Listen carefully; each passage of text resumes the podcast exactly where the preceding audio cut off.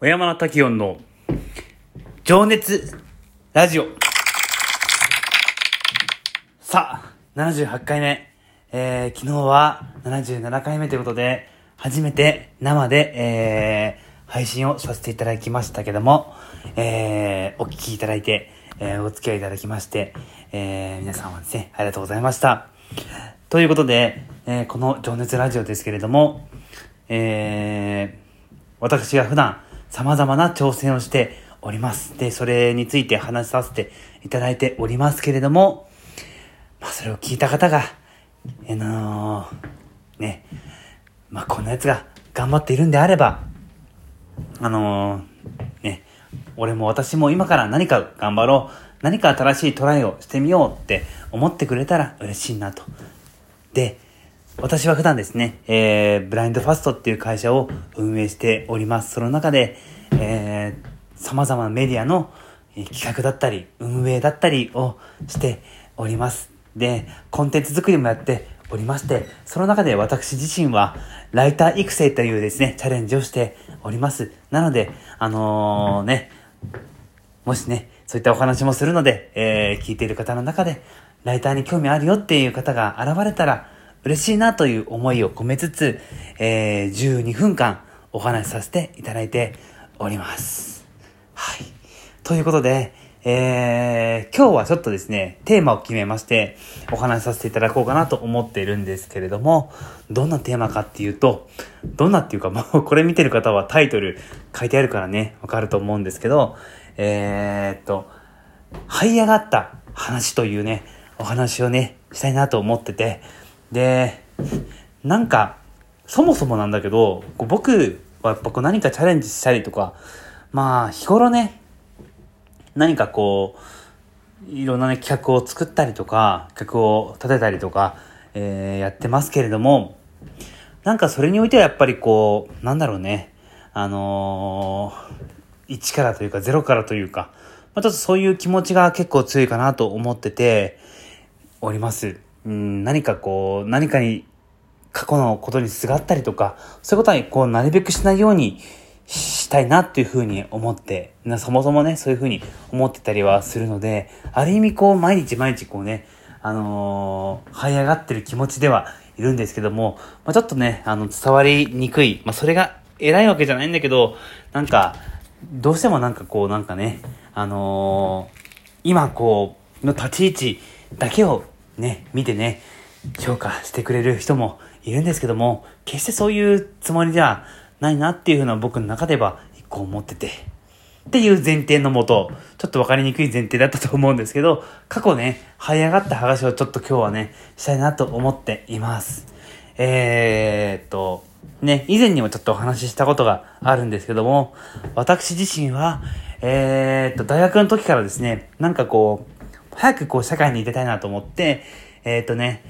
そうだね、社会に出たのが、まあ、あの、友達の友達がね、なんか会社作るみたいな話をね、えっ、ー、と、聞いて、で、なんかちょっとお前もなんか参加しないみたいなところからこう、めちゃくちゃ楽しそうだなと思って、えっ、ー、とね、そっから社会人になって、で、当時は全くわかんなかったから、社会のこととか、ビジネスことこととか、全くわかんなかったんで、最初はね、えっ、と、営業のね、お手伝いから始まって、で、営業ってところから、えっ、と、ね、なんかこう社会に出たんですよ。で、それでね、あのなんかちょっと、その、流行るみたいな、流行がるっていう話をね、テーマを持ってったんですけど、ちょっとその前に一個だけ話したかったのが、あのー、俺ね、あのーその営業のね、時代の時に、いろんな営業をしてたんですよ、本当に。で、いろんな人と出会って、いろんなチームを作ってみたいなね、様々な挑戦をさせていただいていたんですけども、ちょっとね、あの、群馬の、僕が担当してたところがね、群馬のね、地域が、とってもこう、なんか、えー、っと、強化しなければならない、こう、タイミングになって、で、何歳だったかな？で、25とか26ぐらいの時だったのかな？あの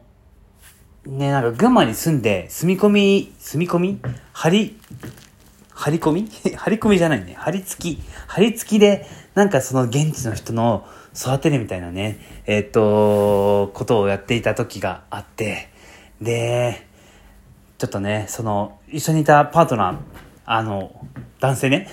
あの、パートナーの友人と、えっ、と、一緒にね、群馬に住んで、そこでこう、拠点を持って活動していたんですけれども、あのまあ、すごいね、そのねた、たくさん思い出があるんだけども、まあそういうふうにこうね、地方に行って、なんかそこでね、あのー、活躍して、活躍してる人？あのなんか、ね、サポートをね、たくさんさせていただいておりました。で、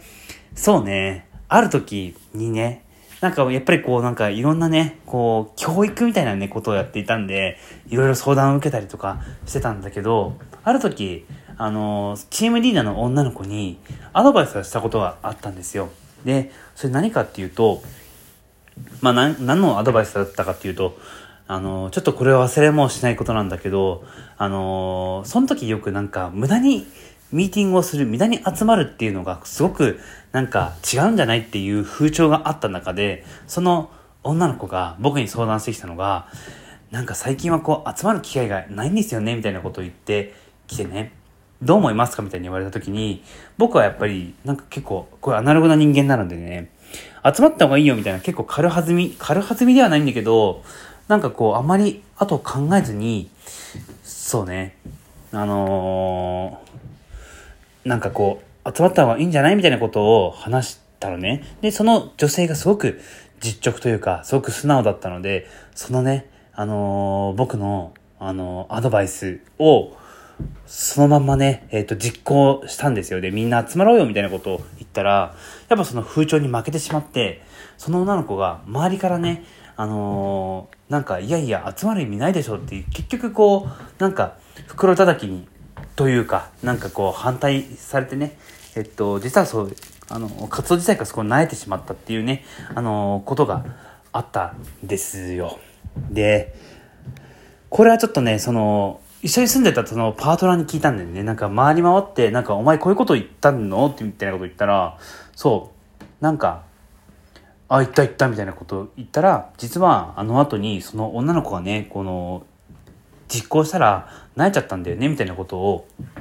言われてね、あ、なんかこう、すごい勉強になったよね。なんか、俺が良かれと思って言ったことが、結局結果的に悪いことになってしまったんですよ。なんかその本当にでも、その時思ったのは、そのパートナーも、やっぱ俺に対してすごい言いにくいと思うんだけど、言ってくれて、いや、本当にね、すぐさま言ったんですよ。そのパートナーに、いや、マジそれ言ってくれてありがとうっつって、やっぱ言ってくれなきゃわかんないし、いや、本当そういうのってこう、わかんないじゃないですか。で、言ってくれて本当ありがたかったし、なんかそうい教訓になったんですよね。なんか、確かにこう、今、僕だけじゃないと思うんだけど、いろんな方がさ、あのー、なんだろう、こう、教育って意味では、積極的に教えたりすることもあると思うんだけど、なんかそういうふうに、時にこう、マイナスに働いてしまうことっていうのがあるんだなと思って、なんかその人たちが意思がある以上、僕はなんか、もうその日、その時以来ね、なんか、無理に、こうなんか、こういうことやりましょうっていうのを、なんか、積極的に言わ、言うのをやめようって思ったんだよね。なんか、その人が思うことをやらせることがなんか一番なんじゃないかなっていうふうに当時は思って、なんかすごく勉強になった時があったのね。で、まあそんなちょっとエピソードもちょっと話したかったなっていうふうに思ってて、で、それでね、今日の本題ね、あのー、這い上がった話っていうのが、なんかこう僕もそんな美美にしたくない、美徳になんかするわけじゃないんだけど、あのー、なんだろう。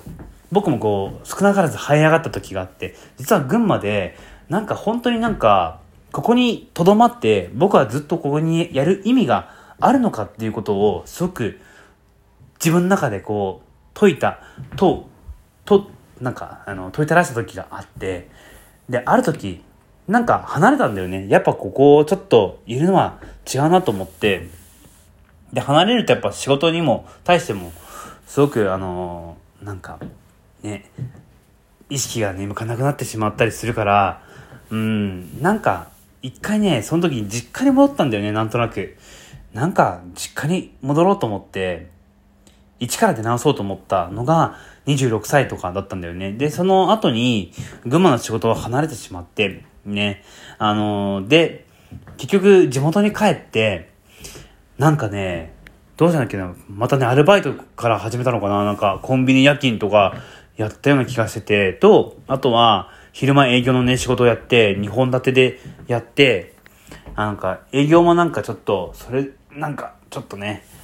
えー、っと、まあ、その神奈川のチームに混ぜてもらって、なんかこうやってって、で、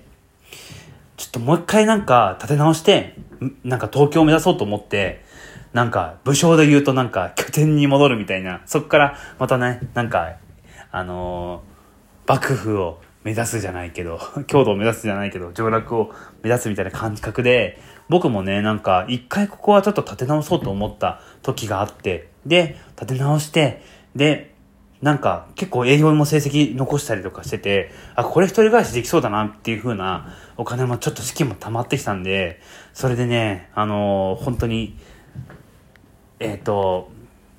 その時はね、神奈川の百合ヶ丘らへんだったんですけど、その付近をね、目指して行って、で、もうその日に決めようと思って、もう一番安くていいんで、なんかすぐ住めるところ、みたいな、なんかおすすめとこないですか？みたいな、不動産屋さん、不動産屋さんにね、飛び込んでいって、で、その日に契約して、みたいな。で、改めてちょっとなんか、まずこう、まあ、百合ヶ丘って川崎だけどさ、あの、川崎からね、スタートして、あのー、なんか、立て直していこうと思って、で、行った話でした。で、もうちょっと本当はね、まあ、まだちょっと続きはなんか、いつか話せたらなと思うんだけど、そういうふうにこう、這い上がるっていうのはすごい大事だなと思って、ライターを始めた2014年も、もう人脈なしで、ライター紹介してもらった人こそね、友達だったけど、それ以降は、今の今までなんか人脈ゼロのままで、なんとかここまで来れて、なんか、この話がやる気につながってくれたら嬉しいなと思います。